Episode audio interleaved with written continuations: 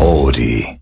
時刻は9時55分こんばんはこんばんは。カラフルダイヤモンドのイエロー担当こつちよりですレッド担当古川るいもいます。はいすいませんさあということでカラフルダイヤモンド Meets My 愛知エクストラ月曜から木曜までラブ愛知サポーターズ愛知エンターテインメント大使僕たちカラフルダイヤモンドがお送りするレギュラープログラム地元愛知県のトリビアネタを毎週テーマを決めて紹介していますが今週の FMI1 はリスナーの方の今年あなたが感じた喜怒哀楽エピソードを紹介する FMI1 スペシャルウィークを実施中ということでえー今日はですね僕こつちよりの喜怒哀楽エピソードを紹介したいと思います、はい今日は喜怒哀楽の愛です悲しいみたい僕ありますねこれな、ああるんだあのー僕福岡県出身で、うん中学3年生まで福岡にいたんですけど、うんで高校1年生からこっち名古屋でみんなと一緒に住み始めて、うんあの最初の方はやっぱあの家族と離れて寂しいなって、なんか悲しいなって思ったりとかして、なんかいざ僕が名古屋で例えば遭難とかにあったら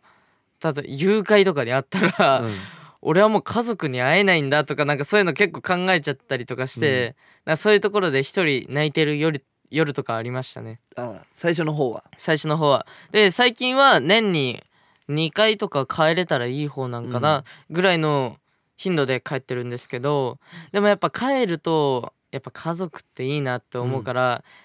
その福岡帰ってで名古屋に戻ってきた時になんかちょっとやっぱ悲しくはなるねそうねいおりって高校生なんだよねまだあ一応この見た目でいくつだっけ18ですね18歳でしょはい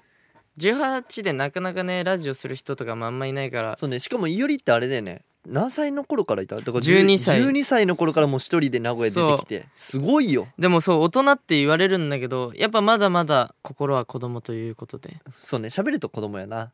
まあ見た目はすごいなんあかの黙ってます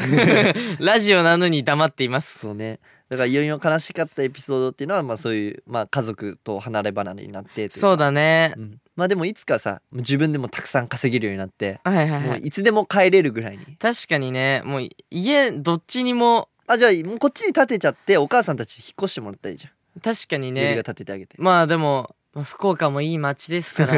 皆さんもぜひ遊びに来てくださいそして皆さんも FMI1 ホームページの専用フォームから教えてくださると嬉しいです締め切りは今度の日曜日12月17日の午後7時までとなっておりますたくさんのご参加お待ちしておりますさてこの番組はラジコはもちろんオーディオコンテンツプラットフォームオーディまたは Spotify でも聞くことができます今日は僕の喜怒哀楽エピソードをね紹介したいと思いますはいカラフルダイヤモンド Meets My 愛知エクストラ今日はカラフルダイヤモンドのアマキンを聞きながらのお別れですカラフルダイヤモンドのイエロー担当小辻よりとレッド担当古川るいでしたバイバイ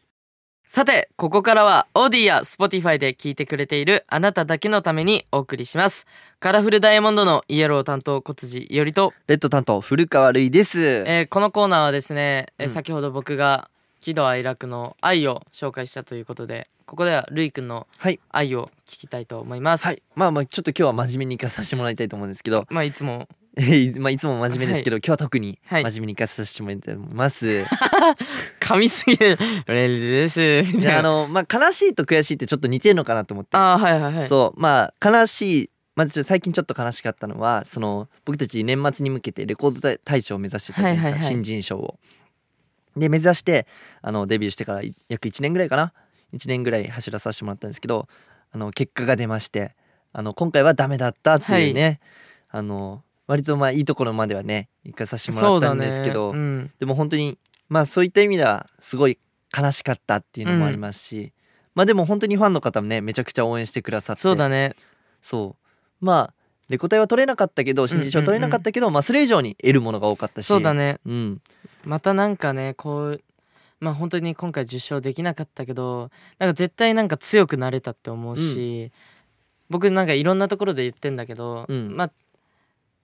新人賞取れたらやっぱスピードって結構そうね勢いつくしすごいと思うんだけど、でもやっぱ僕たちは僕たちなりのグループ人生があると思うから、うんどんなに遅くてもやっぱ絶対に掲げた目標達成したいって思うから、うんまあね信じてほしいしなんかまだまだねまあ未熟っていうのが分かったからねうんまだ、だから成長もあると思うしまだねダイヤモンドの原石だからうんなんか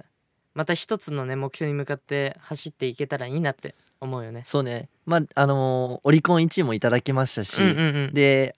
15万枚販売もは達成して、い、いやマジで俺そうすごいと思うよこれ。ゴールドディスクもね、うん、 3作連続ですかえっと ?3B バニダンバニーダンスリーあそうね三三作連続はい、いただいてるんでね本当に皆さんには、